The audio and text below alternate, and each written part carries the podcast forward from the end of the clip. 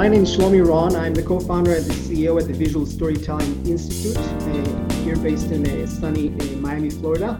Actually, uh, today I'm uh, uh, broadcasting from Tel Aviv in Israel. I'm here for a two-week visit, and today the focus of our show is kind of an interesting one. I've been trying to do a show about e-learning for a while now, and it so happens that I met a fantastic, fantastic guy that uh, he's an expert in e-learning and storytelling. So I couldn't ask for more, actually. so just a little bit about uh, e-learning in general, just so you can uh, set the stage properly. So for, from the quick search that I've done, it looks like uh, the global e-learning market size is expected expected to reach uh, 65.4 billion by 2023. Uh, and this is according to a survey by Research and Markets. And this uh, phenomenal growth uh, projection is driven largely by two elements. One is, and I'm sure my guest is going to talk about it, technology enabled learning that helps organization train human resource. And, and, number two, the strong adoption of mobile and social media that really work as on the go amplifiers. So, those two elements together are really responsible for the tremendous growth in the e-learning um, space. And that's why i'm super excited to have on our show today uh, one of the really the amazing e-learning experts and also a, a narrative futurist uh, yanis angelis. And before we get started i want to give you guys uh, some background uh, about uh, yanis so Yanis uh, has been working for more than 25 years in uh, organizations in different uh, roles, mainly training, strategy, planning, marketing, and communication. His work is uh, informed by the principles of Gestalt psychology, theory U, narrative therapy, and the art of hosting. And he also facilitates teams on storytelling, collaboration, le- learning strategies, innovation, and future making uh, in disruptive world. Uh, if, if that's not enough, he's also coaching and curating individual on their career path and designs and host events on organizational change and personal transformation, such as the Intagio and Berlin Change Days, and just to name a few. And recently co-authored a, a book called Beyond Storytelling. And this book is all about uh, demonstrating how to work with stories in organization, communities, and as an individual. Wow, that's a mouthful. That's fantastic uh, trajectory. And welcome uh, to the show, Yanis. Thank you, Shlomi. Thank you so much for the invitation. I'm really happy to be here and uh, to share, you know, part of my knowledge, part of my experience. So, with that, uh, I'd like to start uh, asking a very simple question. You know, when you think about the buyer's journey, a funnel, you know, it's a marketing model where basically the first stage is a discover, and you typically, you know, dealing with strangers that are going to hear your story for the first time. So this is exactly the context that uh, you are are at this at this moment uh, with my audience. You know, they are complete strangers for you. So if they asked you, well, tell us uh, what you do and what makes what you do so, so special, what would you say? Okay, I mean, you already said a lot. Uh, I just want to elaborate more on these two things that they are more or less dominating my profession now, which yep. is the one is um, I work as a story practitioner. Mm-hmm. And what does this mean is it means that I'm working with stories and storytelling and visual storytelling is a part of it. There okay. are a lot of there are a lot more elements of a story work, which is story listening, which I consider as a an essential and basic leadership skill today. in Is it similar to social listening? Story listening. Okay. Yeah. how, how do you really listen to stories? There is a kind of approach of how we listen to stories in order even to support the storyteller to tell yeah. their stories better in a better way. So story listening is a part of it. Um, story harvesting, it's very important. So what are the stories that we are really well we choose to collect yeah. and to harvest and what do we do with these stories after story triggering how can we support people and create a space for them to open up and tell their stories their authentic stories so there are a lot of things that they are much more connected to this term which is called story work.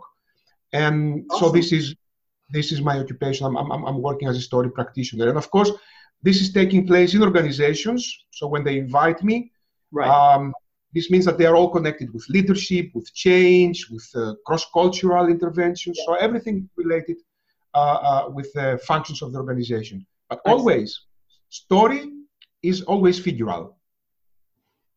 I understand. So, yeah, this was the one thing. The second thing you mentioned it is a narrative futurist, and I'm sure that our audience says, "What is that?" Yeah, yeah, it sounds uh, very exciting, though. yeah. So let let me elaborate a bit on that. So actually, what does it mean is that uh, what I'm doing is I'm I'm trying to breathe uh, life into most of the times dry and stiff foresight scenarios. You uh-huh. know, these scenarios they come out of a research. They are something like 500 pages. Probably nobody reads them, and they are more or less talking about um, climate change or what's going to happen with the food, what's going to happen with the energy. But actually, what's happening there is that the the people are missing. Huh? So there is a lot of data. There are a lot of predictions. So what I'm doing is that I'm supporting people to find and place themselves in these scenarios. So what I'm doing is that I'm supporting. I support them to build their future stories, and this means not only uh, where you are going to be, but what will be your role there, and what will be your contribution hmm. and of things to happen or not to happen if we don't want that. So these are the two main pillars uh, that I'm doing today. And the learning, of course, it was something that I was doing for many years in the past. And in this period, I'm through uh, these processes of story practitioner. I advise companies if they want to bring stories and visual storytelling in their programs and I'm supporting them now from the stage of a story practitioner. I see. So it, it sounds like uh, you, as you said, you are basically operating on um, two spheres. One is the organizational storytelling, and two is the uh, you know the the forecasting of uh, how uh, the future is going to look like uh, in a story format uh, in different for different topics and e-learning is just uh, one mechanism or vehicle that uh, you use in order to uh, work with people and kind of get them uh, trained on uh, different objectives right? Yeah awesome. yeah. and this, this, includes also personal coaching. So it. it's it's all in a mix there depending on what will be the needs of the of the person of the customer who invites me. Right. So so you mentioned uh, that uh, as part of these uh, uh two spheres of activities, you also uh, use visual storytelling. So one of the things that I also do uh, on, on, this show with my guest is typically I kind of try to probe them because visual storytelling, as you know, is historically is referenced as a in the context of filmmaking, graphic design, movie making, it's pretty new in the context of marketing, which is what the Visual Storytelling Institute is focusing on. So I'm kind of wondering, since it's a new definition under new context, what is your definition for visual storytelling in what uh, in the programs that you're running? Yeah. Um, I mean, you, you have really, really depicted very nicely uh, in your masterclass, uh, um, mm-hmm. Shlomi.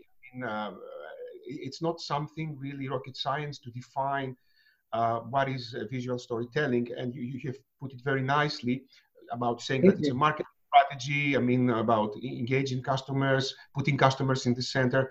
So then, if somebody could go and check this particular uh, uh, terminology that you have placed there, um, regarding my projects, I would just firstly exchange the word marketing with mm-hmm. the word training. So it's actually it's a training strategy as well. Okay. Uh, and of course, um, I, I, would like to expand it more in, in, in its in its let's say um, soft perspective. Mm-hmm. So, visual storytelling in the training realm is an invitation. Mm-hmm. It's an invitation for enhancing the learner's engagement. Got it. And this proven by research and science. And I would take it even a step further, which is not only um, uh, uh, uh, we're not only about engagement, but we're talking about the feeling of belonging. And, uh, uh, and also, this takes you to the next step, which is that the people that they feel that they belong in this tribe of stories that you create in a visual way for, for, for, for, for your products, they become best advocates after. Right. And you, yeah. So, and uh, uh, and you know, the more uh, the more the people get attached with your stories, the more they will talk about these stories after. I so, see. this is a thing that I would put in the visual storytelling. It's not just a tool or a method. It's it's, it's an invitation for something. That's interesting perspective. You know, I never thought about it this way, and especially in the training uh, realm where you basically want to get people engaged in the materials and not bore them right uh, with a lot of uh, kind of flat questions survey like uh, how can you take it to the next level? I'm going to talk about it i'm sure. So but before we do that i want to kind of uh, rewind uh, your story so to speak. And and basically kind of if you could uh, take us to the early days you know how got how did you start in uh, e-learning in the first place in storytelling? Because what's interesting uh, for my audience which is comprised uh, of marketers and entrepreneurs is how people start the journey they are on today. You know the, the first steps that you took are really meaningful. What was the call to adventure? Yeah yeah you're right. So if we're, think, if we're thinking in terms of the hero's journey yeah. it's exactly as you said it, it was a call to adventure. And uh, in, in a sentence, it's like, as you said, so something compelling re- really triggered me. Uh-huh. Yeah. And this was this was back in 2011, so it's something like eight years ago.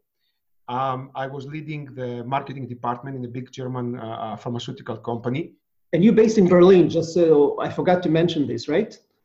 No, no, I'm not in Berlin. I'm, I'm, I'm in a place which is called Bad Homburg, and it's very close to Frankfurt. Oh, I see. Got it. Okay. And Bad Homburg was the, the place where the headquarters of, of the company I used to work for was there. So yes. uh, when I was there, uh, um, it, you know, it was the time, I don't know if you remember, it was the time that this famous uh, phenomenon of MOOCs. So oh, yeah. MOOCs is abbreviation uh, just for you for our audience, MOOCs is an abbreviation about oh, which is stands for Massive Open Online Courses. Yeah. This it was the time that this Coursera, right? Coursera is one that's exactly. Yeah. Exactly. Coursera is a platform. So uh, the MOOCs is uh, the, the phenomenon of MOOCs is, is, is, is about top-notch universities. They decided to offer for free their top-notch classes, some of them at least. Right. And it, it created it, it was a small revolution in the um, uh, in the in the in the in the learning environment, in the educational environment, um, not only the academic one, but also in organizations, because most of the people were joining were coming from organizations. Right. So one of these people, it was me. Huh? So uh, I was very much intrigued. With, I was very much enthusiastic when I started testing that. And I remember I was coming back home something like eight o'clock, sometimes nine o'clock in the evening after my, after my work. I played a little bit with my kids. I put them to bed. Yeah. And I was, you know, after 10 o'clock in the evening, sometimes, most of the times after midnight, I was there in my dark room, hmm. you know, in front of my screen, discovering that I can learn in a new way. This new e-learning, this new uh digital uh, way of learning was really for me a kind of uh, uh, how can I say revelation is the English word. So it was I saw I saw the light. Yeah. In my dark room, I saw the light. You were in the flow, pretty much. it, it, it, was amazing, and uh, of course this was, uh, and, and and and I take the opportunity now to to to touch to tap on some visual storytelling elements that they were in these MOOCs that really triggered me and made me some months after to bring this concept in my company. I see. So it was a kind of transformational process for me because at that, at that time, like a, a universe conspiracy, the company asked me to support the digital, uh, the new digital strategies, the shift from typical classroom trainings to more digitalized ones. So everything happened at the same time. And I say, hey, this is what I want to do. Hmm. I'm going to this beautiful experience that I personally have in my dark room. I want to bring it in the company and create beautiful learning programs because I was so much engaged in this new way of learning that. I thought, yes, this is something that we can do in the organization. And do you know what platform did you use at the time? Most of the times it was Coursera. Okay. Uh, I also I did some courses in EDX. EDX is the platform at that time. It was uh, Harvard and um, what else? Which one? You did another one. Yeah, and MIT. So Harvard and MIT was in this platform. Um, so my, my first course was about uh, on organizational analysis. Oh, I see. It was from Stanford, and just to give you one visual storytelling element there. So what was happening, you know, back in 2011, still some things were a bit primitive in terms of technology. So the professor, what he did, he just uploaded his slides. But let me see if I can find and share that. Let me see if we can see it on the screen. Can you see that on the screen? Yes. So, you know, it was this course, and he was somehow talking in the, and he was appearing as, as, as an animation in this uh, um, um, right hand down corner of the slide, of the screen. And I felt like in my dark room, it was like a miniature that it was jumping out on my desktop teaching for me. Oh, that's so funny. So, I mean, uh, so yes, yeah, there were slides, but at the same time, uh, this nice way of uh, uh, of visualizing this nice story. This was the I think the the missile crisis in Cuba. So he was telling this story, and at the same time he was there. Yeah, the slides were there. He was there. That's a nice thing. So just for our, our audience to know. So I think this was very effective. Because you get me. facial expressions, you get the emotions. Exactly, exactly. And this thing that he was like a miniature that I could just take him and put him on my desk. Oh. And because he was very, he was a very good uh, um, lecturer, and actually he was telling beautiful stories. Um, I felt that he was teaching personally for me. So this is one thing.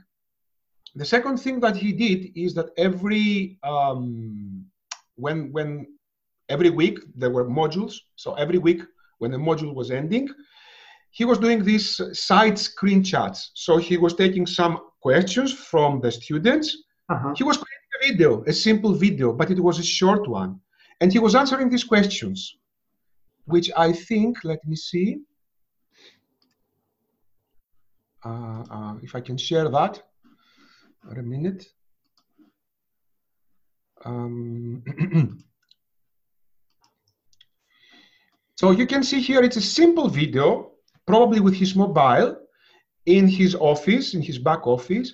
Yes. And he is just very much, again, uh, so video is, as we know, is a great, I think, uh, uh visual storytelling uh, uh, means. So he was communicating with this way with uh, his students in a way that he was answering the questions that the students have posed during the week. So that's interesting. So it's like almost like a, key, a personal Q and A session where students would send questions, uh, record a, a, video question, and you would answer them in a recorded exactly. fashion afterwards. Yeah. Exactly, exactly. And then you know when you have something like we were, we have been, I think, fifty thousand students. I mean, it's wow. amazing. You, fifty thousand students in a virtual class. And today, I mean, I checked the numbers. Today, we have 100 million students worldwide that they are participating and have been enrolled in MOOCs. This is crazy number, huh? Yeah. So uh, we have been 50,000 students, and when you have 50,000 students, there will always be somebody who take notes and share it with the other people, okay, right. with the other. Students. So there was a guy there, and let me show this also. Uh, another nice um, um, visual storytelling. Um, so it's like a community, basically a community of students helping each other. Yes, but I mean, he created this nice. It's not an infographic. It's a kind of of of learning tree. It's a kind of map, you know. So uh, mm-hmm. he was visualizing his notes in a way that it has been quite easy to go through in a structured way. So it's a tree, and uh, um, this was communicated with all the students through the chat room. Oh, that's so that's a nice thing also that maybe people can use, you know. And I think there are some uh, um, tools that they they do that in an automated way in the web. Um, I don't know when you want to propose, but uh, uh, I think that there is something anyhow. So, so this, as you can imagine, all these kind of beautiful things uh, that they were happening with my personal learning triggered me to do the same thing in the company. And it was incredibly successful because, of course, then I, I, I did a lot of more things. So I used a lot of other uh, uh, elements, but we can, we can talk about it after. So this is the backstory actually of me dealing uh, uh, getting enthusiastic with the learning world. And of course, after that, when I started working with e-learning, I realized that the most, let's say, effective element for people to be engaged and get in a flow is to tell stories. Mm, I see. stories about a product. You tell stories about the, uh, whatever it had. It had to be uh, uh, the topic. I was in the marketing department, so my learnings were not like HR e-learnings about skill development. They were all about product knowledge. Got so it. product knowledge, and this means that uh, uh, we were building for any new product, we were building any learning, and it was part of the launch package for the salespeople. Got it. So I think this is a great. Uh, your story is a great evidence, actually, to the fact that uh, sometimes you need to experiment with as many things as possible because you can never know what uh, could trigger you know your next adventure that's going to be you know your main focus either uh, as an independent uh, storyteller or as part of a working for an organization. So like you did uh, with that uh, german company. So so that's a great lesson to have. So i'm kind of curious now as you were kind of plunging into you were asked to create an e-learning program for that german company eh, what uh, were the typical business objectives they asked you to to achieve basically using this program. Mm, yeah. Ah thanks for asking that because it's it's a kind uh, not complicated but it, it, it relates to what was the respective stakeholder. So, for example, uh, the boss of my boss, who was the president and the board member, his main objective was how can we raise the sales? Is your e-learning programs supporting us to raise the sales of this particular product that uh, uh, uh um, the e-learning is referring to? And um, yes, it was, of course, the case. And uh, since this was a kind of entrance, we did it gradually. We did a lot of pilot programs. So we had the opportunity to compare, you know, how things were going when we were in learning mm-hmm. and how things were going when we had still the, the old classroom training. So there was a difference and it was uh, um, reflected also on the sales. And just to, so, provide, just to provide more context, uh, what was the nature of the product you were uh, doing the e-learning around? Medical devices. Medical devices, got it. Medical devices. So then um, uh, the other stakeholder, which had his own objective, more or less similar to, of course, to the president, which was, of course, it was my boss who said, yes, we need to raise the sales, but please, I'm holding the budget, so do it with the less cost possible. So right. this is where the learning thing came in because it has a geographical expansion.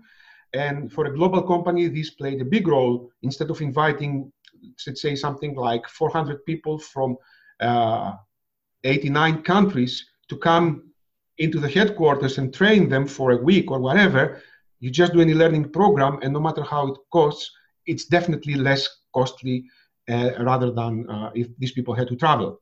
So then, of course, it was the scientific department, no? because they said, hey, okay, this is great. For us, it is important that all the science and the working principles of the devices are really, really uh, uh, uh, depicted in the best scientific way in your learnings. So that was a different objective. So we need to be very much compliant with the scientific um, information and data that uh, the subject matter, the subject matter experts are providing to us. So the scientific, the scientific uh, um, business objective was more around information transfer, basically, you'd say. Uh, yeah, but the for them because e-learning was a new thing, mm-hmm. they wanted to make sure that um, this will be, um, let's say, transferred in a way that it is compliant with the scientific guidelines that we had in the company. Got it. I see. And then the other stakeholder was myself, that I was, of course, more than, uh, I was interested with all the other objectives. And I had an additional one, which for me was the learner's engagement. Mm-hmm. Because from that, I could get feedback and I could get better in doing my next programs. Got it. My yeah. next program. So I needed to uh, to really uh, bend over and focus on the learner's engagement. So you see, there were different kind of objectives depending on on, on who was uh, um, responsible for what. It's it's kind of interesting, and you were sitting in the marketing department at the time, and then you were asked to do achieve sales objectives, uh, scientific objectives. It sounds like were you also engaged in um, work that it's more marketing oriented on the business objective side?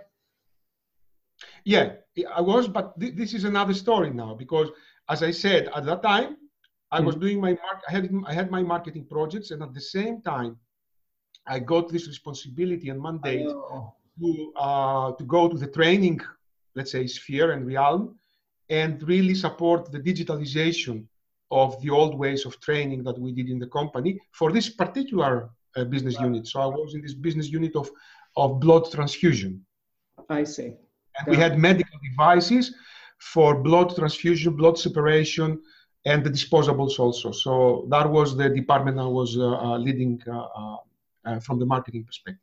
Got it. So now that we know a little bit about your journey, the business objective you were asked to achieve, while you were sitting in the marketing department doing your marketing projects, in addition, you tried you, you started a whole training program, then can you walk us a little bit uh, through your journey of uh, what was the user experience like uh, of creating a visual storytelling, uh, using a visual storytelling techniques in creating those e-learning programs? You know, for example, uh, have you used uh, images, videos, infographics, animations? What type of elements have you used?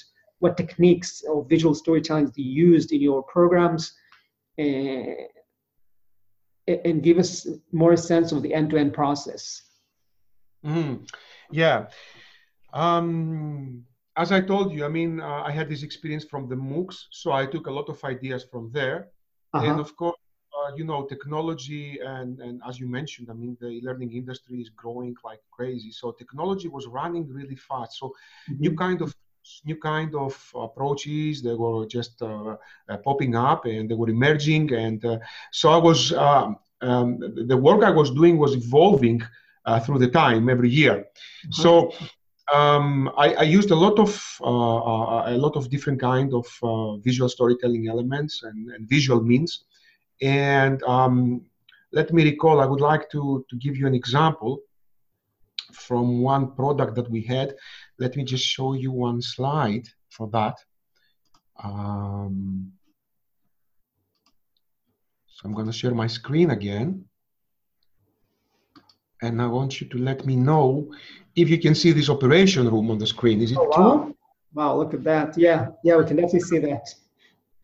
So, I mean, just just uh, uh, no doubt that this is happening back in 2013. Okay, mm-hmm. so what I did, for example, just to, to support our audience to understand and maybe also use something. So, um, so this was about how to use the product in the operation room. Normally, in the past, we had this, which is called a manual, okay, and uh, it was a PDF file. So people were creating some slides, uh, PowerPoint slides for that. And there was a person, normally the subject matter expert, who was inviting people for a training and explaining that and then maybe people they were going there and had the hands-on training in some of our labs. Okay? Mm-hmm. yep. Okay but then um, the way i did this learning was was, was a, this learning program was very different. So i created stories. Instead mm-hmm. of having a manual i created a story. So as it is happening in uh, in, in a real life. And here is a kind of experienced senior anesthesiologist. And he is training a junior anesthesiologist in the operation room. Yeah. So I created the environment. So I had an image I use images that I would find in a gallery, which is an image. It is it's it's not a real. It's it's an image created.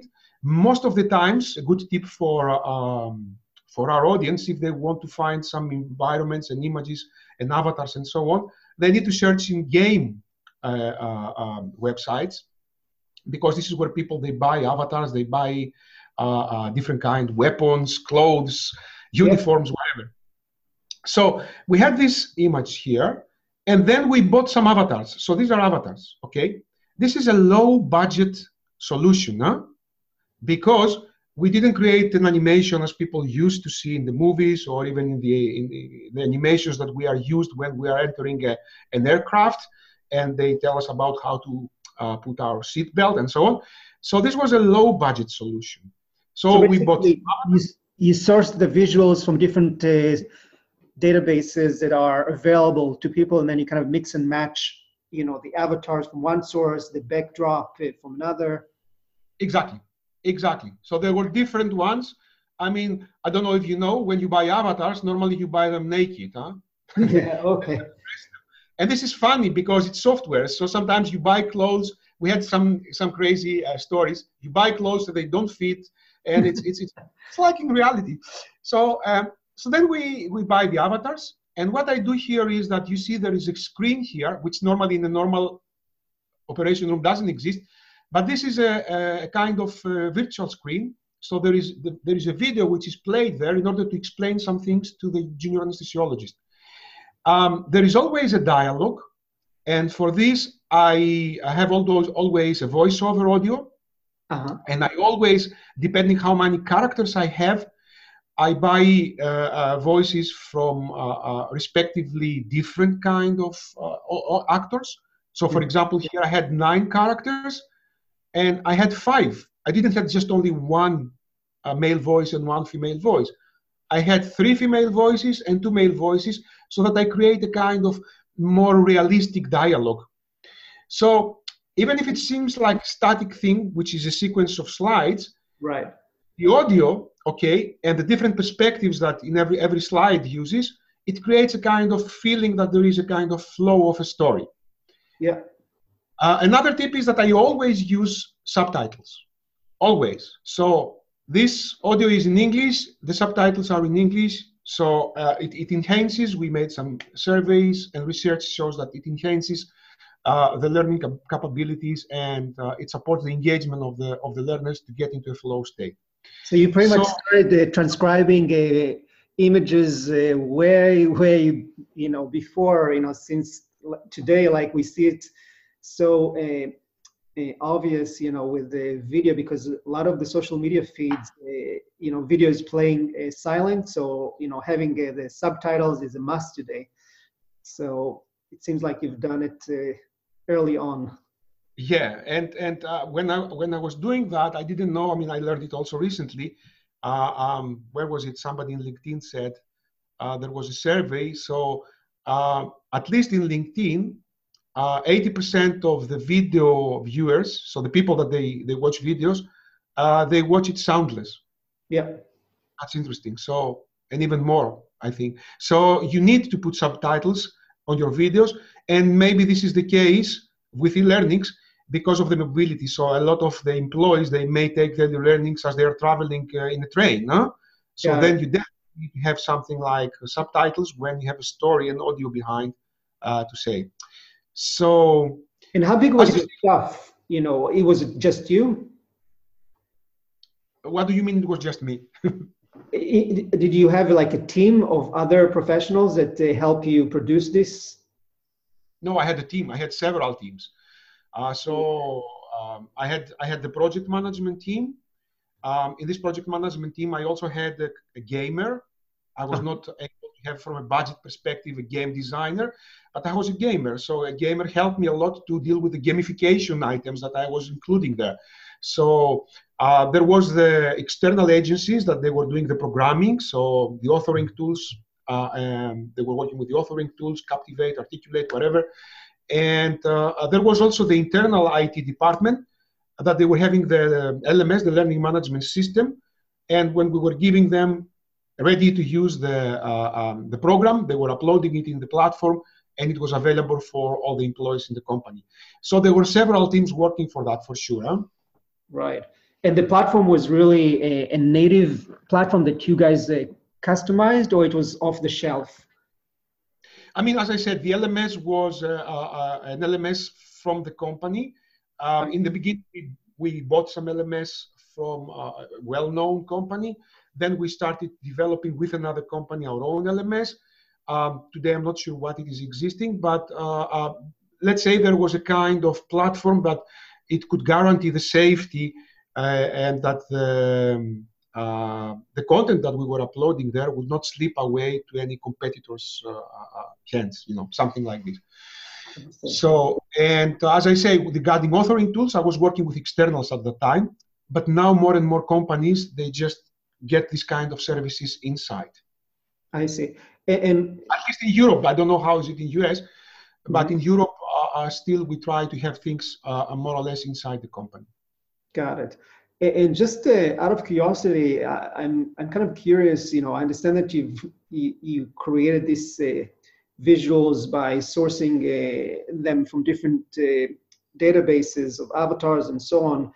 But what type of interactivity have you done uh, for those programs? I'm kind of curious what kind of interaction you created. Thank you for asking this. This is very important again in order to support the engagement of the learners. Yep. So I include a high level of interactivity. Just to give you an example, I mean, uh, maybe you saw the device. It's it's a big device.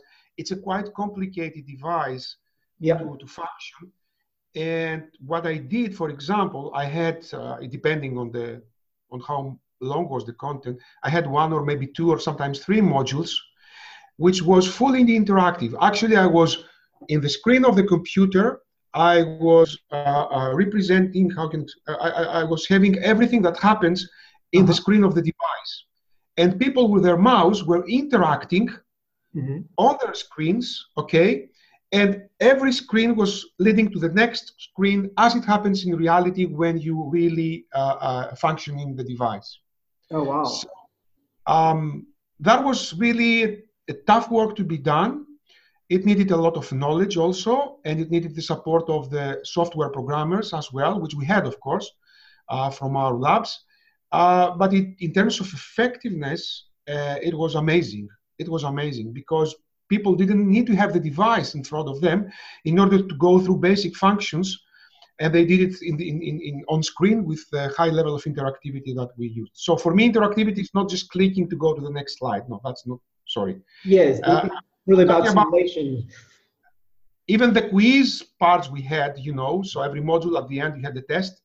This was fully interactive, so people had to match things uh, and to combine things from the device, or they have to compile a disposable, which was in pieces. So you know, there was a lot of interactivity and uh, at even at that time there were some tools but today i can imagine that there are even even much more tools but um, where technology gets us we probably talk a little bit later yeah yeah. But it, so it sounds like you did simulations uh, of actual medical devices. And in terms of uh, kind of uh, engaging the the audience the learners have you used uh, like any obviously, I assume you had some sort of test or Q and A uh, to kind of measure that information and knowledge transfer. But at the time, did you do anything that uh, was more kind of a, a, a, live experience where the instructor was maybe video chatting with the with the students at a given time to create a sense of a, classroom, like a virtual classroom, or was it all kind of a programmed and self-served to the end user? Um, at this particular time, for this particular kind of products, um, um, as I said, it was a new thing. So the first thing we did it was to do it purely as an e-learning program. So we didn't do webinars, if this is your question. So yes, uh, because the idea was uh, how can we really reduce the costs of you know getting people together even if this was the case for um, getting them in a classroom in their headquarters in Hong Kong or in Paris or whatever, because still at that time we had people had to gather in a place. Got it. But I know today that, of course, webinars are much more uh, part of the practice uh, Yeah. of uh, um, uh, whatever digital uh, strategies we have in the company, exists in the company, or uh, uh, also not only uh, from what I see outside there, there are so many tools that they're really moving towards this direction. And there are more to come on that, huh? with virtual reality, augmented reality. So there are a lot of different kind of interactions that they are coming uh, in the future in the e-learning realm. Yeah. And just before we jump into the future, I'm kind of Yeah. curious. Uh, can you give us an example of like a of the outcome of a, a an e-learning program that you completed successfully? What are the, what is the sec- success uh, criteria? How you measure success? I mean, as I said, this was part of a launch program. Okay, so um, the first thing was uh, the first criteria was um, uh, how the, the time issue. So how quickly people got uh, between 90 and 100 percent of their training. And of course, compared to the classroom trainings that you had to people to travel and uh, in, in this busy life they have, of course, there was a big difference on that. So this was the first time. So um, fast access training. Okay. The second thing, as I said, it was how is this reflected to again regarding time quick sales coming, and of course much more, uh, uh, let's say, uh, uh, more sales compared to products that we still have them under classroom training. And as I say, we had this opportunity to do pilot phases. So there were in some continents for the same product, we were introducing training via e-learnings. For the same product, another continent, it was still the old classroom training. And there was a big difference, sometimes double digit difference in terms of growth in the first nine months and secondly in the first 18 months. So uh, there was a kind of, of deviation that we could definitely see and Yeah. we could uh, say that, yeah, this is coming because of the different uh, uh, uh, ways of uh, in introducing new kind of trainings Got so this, this was the metrics and as i say for me it was so much important to see people getting motivated because when people get motivated in training and i have written a book about that i have developed my own model i have an, Oh. e-learning model and Awesome. and when i elaborate this it was published uh, two years ago in the book that you mentioned it was in this beyond storytelling book is that if people get engaged and happy with the way they learn Right. as a parallel process, this is reflected the way they communicate with customers and the way they sell the product. They feel more confident, you know, Yeah. they feel more happy. So it's it's it's. I mean, psychologists have proven that. So it's uh, this parallel process is not a kind of uh, it's, it's it's a phenomenon that has been very much uh, uh, examined in the Gestalt psychology. So um, I was interested to see how this was going on, Mhm. and I really saw that there was a kind of uh, of um, great community engagement now. It was not individual anymore. So people were really sharing their experiences of these beautiful learning uh, uh, courses they were getting. I got feedback from people that they say, "Hey, Yanis, this was for me uh, in my whole career life the best training experience I had," which Oh, was, wow. was very touching. Yeah. So So it sounds Uh, like to kind of uh, close on this note uh, of the, uh, you know, success criteria. It sounds like it's ha- you have two categories. One is the, you know, how good was the training program itself, you know, in terms of time completion, uh, satisfaction, uh, knowledge market. all that. These are all objective, uh, you know, criteria. But then again, you had the business objectives. So in the case of the sales, you know, you compare before and after, you could see, you know, how the program did in achieving those sales goals. So this is a, an external goal uh, for the training program. Uh, so it's important to kind of make a distinction uh, of those two. correct. Uh, and looking now at, at the to the future, you know, you kind of uh, dropped a few words about that. I'm kind of curious uh, where you see visual storytelling and e-learning heading in the future. What do you see? Um, I mean, um, as I told you, I work also as a narrative futurist. So I see the future from two perspectives. One is the technological perspective. And there, I think, I mean, there are so many things coming. uh, um, virtual reality and augmented reality are now, of course, they are part of the learning of the of the learning of the digital learning programs in corporates and artificial intelligence and so on. And where is this getting us in terms of visual storytelling? Is that so? For example, virtual reality. Mm-hmm. Okay, when you go into a virtual reality learning process, actually with the technology the way it has been evolved today, you can become and you are not only the protagonist, but you are the script writer and the director. Oh, so, you, so you know, so you have this virtual reality uh, uh, uh, environment, and you can by yourself really see yourself in the future there that you create and and and everything. So, I find this really fascinating, to be honest, and it's it changes. Totally, it's of interesting. Also, you know recently everybody talked about Black Mirror, you know, that interactive uh, TV series on Netflix where you can actually co- control the, the plot line. So obviously this is uh, meant for entertainment purposes, but uh, you can easily overlay it with training objectives and and really create you know e-learning experience that it's kind of uh, you owned you you control the the nature of uh, the story, as you said before. So, uh, do you think uh, this is where the future is headed? You know that you turn your audience into not only consumers but also proactive story makers. I think yes. At least one part it goes this direction and uh, I don't remember who said it, uh, uh, but as you described, so you know the future is here. It's yes. not just yet evenly distributed. So this is right. what is missing. So yeah. Uh, I think we, we, will see a lot of things in, in, in, terms of, of storytelling and of visual storytelling coming in the future and uh, new tools and so on. And, but this is, as I said, this is the technological view. Huh?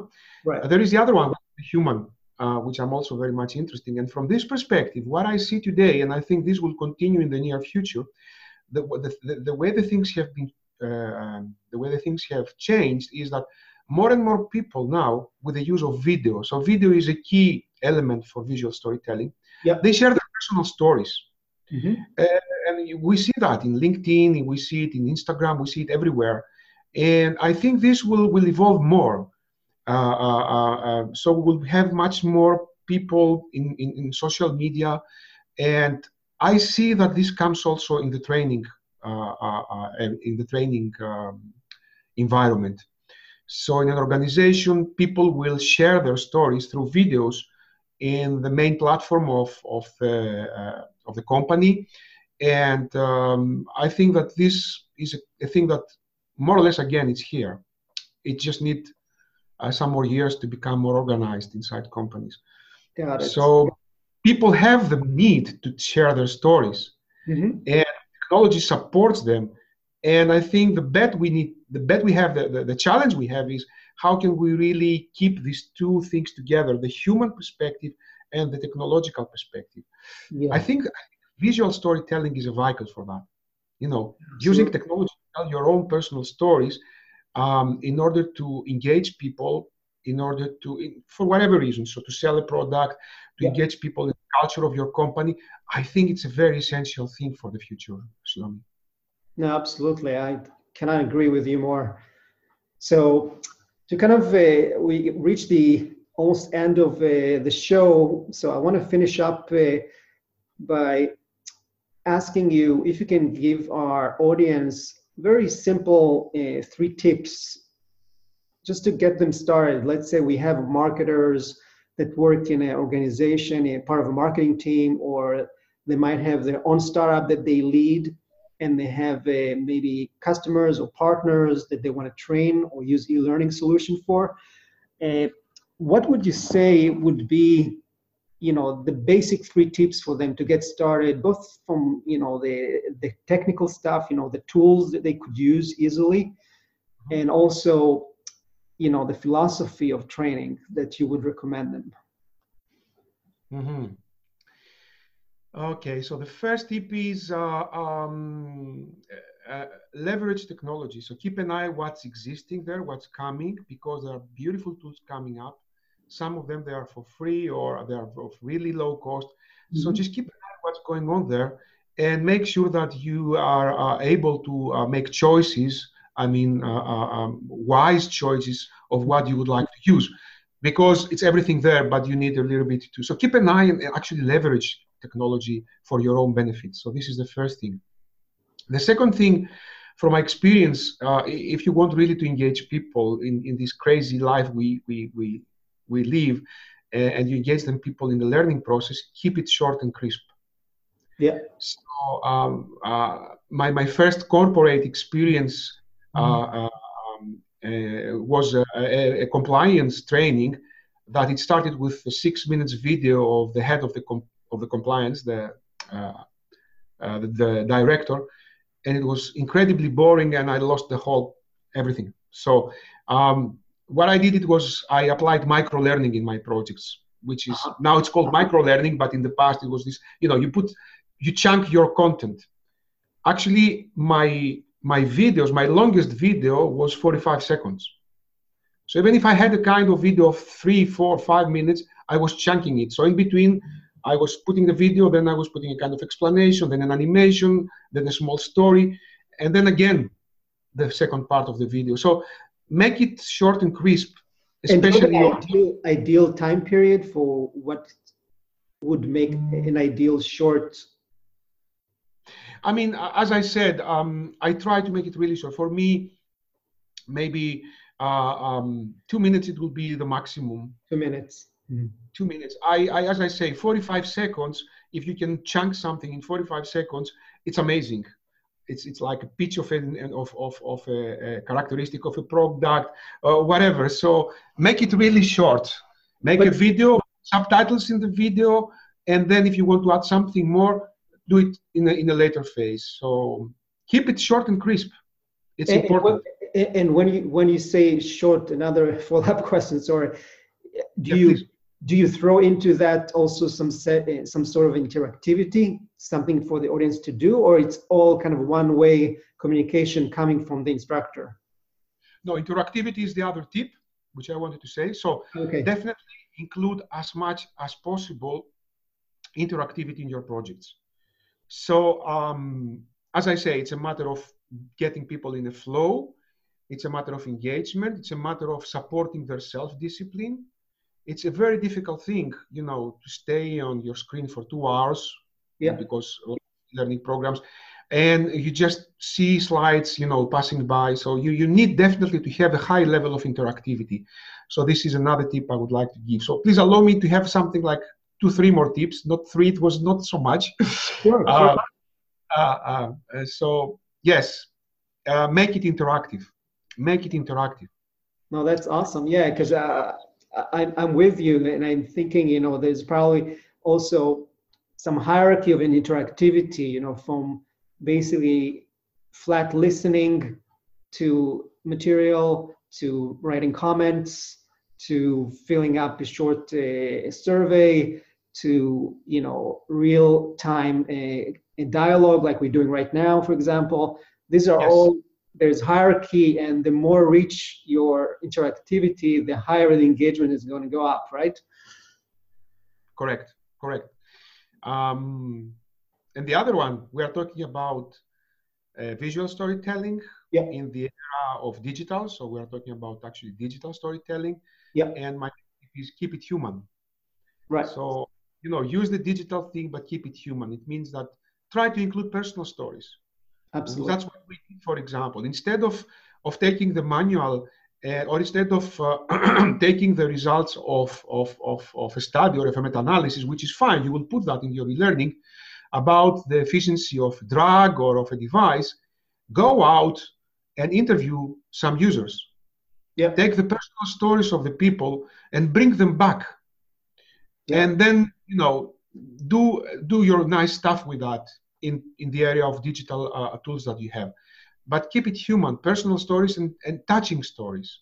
This counts today a lot. Yeah absolutely. Uh, yeah. And and the last one uh, we are we, i mean we are marketeers and but i have to say something maybe it's more a european approach i don't know or my approach. Don't make up stories. Oh yeah. Don't make up stories. There are so many beautiful stories out there. So just uh, learn how you go out and start witnessing stories, start uh, uh, collecting stories, harvesting stories out there. Uh, as I said before, it's part of my work. Uh, um, be ready, as uh, one of my mentors says, Christina Baldwin, always be ready to knock the story door of a person and just be there present and capture their stories. There is always something interesting there to get. And then, of course, you can uh, transfer it into your everyday uh, work and everyday projects. No, so sure. uh, make up a story, just find the right stories and uh, use them in the proper way with respect to the people that they shared it with you. Yeah, one thing I forgot to ask you about, what do you you say about uh, integrating uh, some incentives like points, uh, you know, the gamification of uh, training programs to create some sense of uh, loyalty. Is it something you do in every training program? Um, I use the gamification. Um, there is a it's it's it's a buzzword today. Yeah. Um, in, in in the time that I uh, I started back in 2011, it was in the hype uh, uh, phase. Right. Actually, I did gamification course in the um, where was it? In Penn University, I think. I cannot recall with Professor Werbach. So I had uh, my gamification course from a high top-notch university, and it was amazing. So I'm convinced that gamification can help in terms of uh, uh, uh um, uh, enhancing the engagement of the people. Uh, but it's, it's, it needs to be in a balanced way. And as, as you probably have seen, I used also something like badges and points and so on and, and leaderboards, but that was not my cup of coffee. What I took from gamification, it was the avatars, for example. Uh-huh. So using avatars, all this. So, uh, um, you know, uh, the metaphors. So mm. uh, when I had to compare two devices, for example, uh, our device was fast, the other was slower. I make a kind of of animation using a metaphor. So the fast was the rabbit, the slow was the turtle, or the fast uh, was the. Yeah. So you know, yeah. this is a nice thing to, to to work with items, but this is gamification all about. So I did. I don't use games. Uh, I use elements of games, and this is what gamification is all about.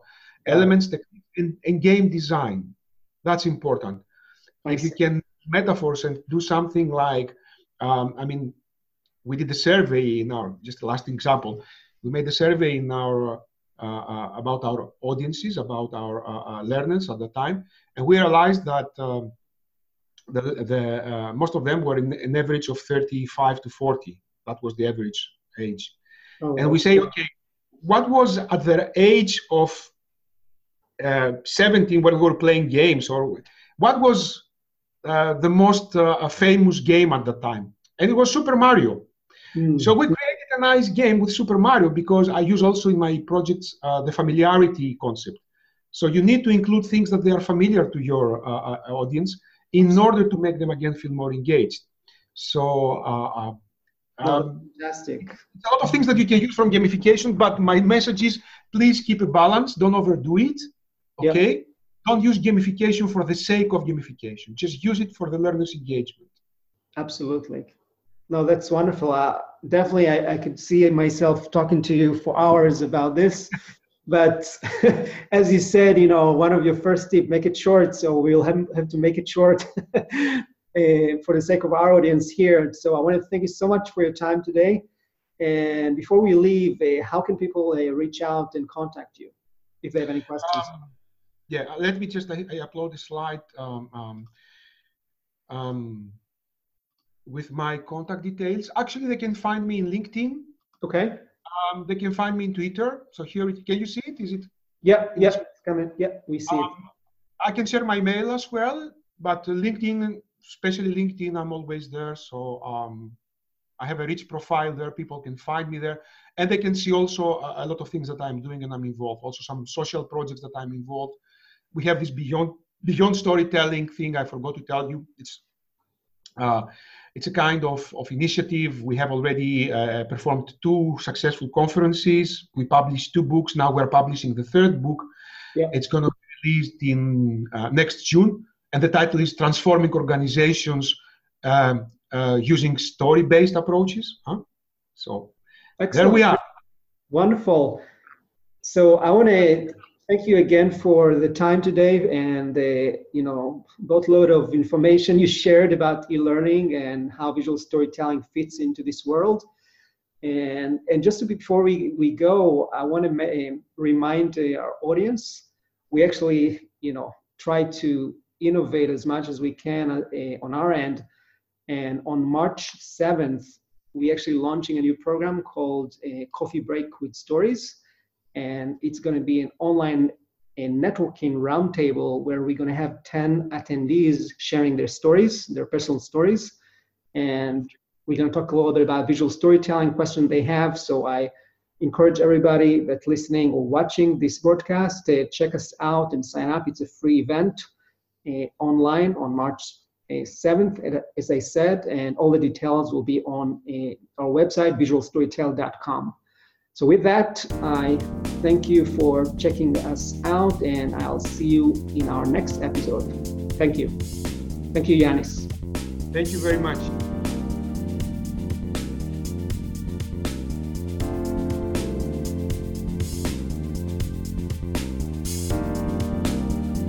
Visual Storytelling Today is recorded in Miami, Florida. The show is published exclusively by Visual Storytelling Institute. Learn more at visualstorytell.com. You can subscribe to this podcast on the iTunes Store. Until next time, don't let your big story wait to be told.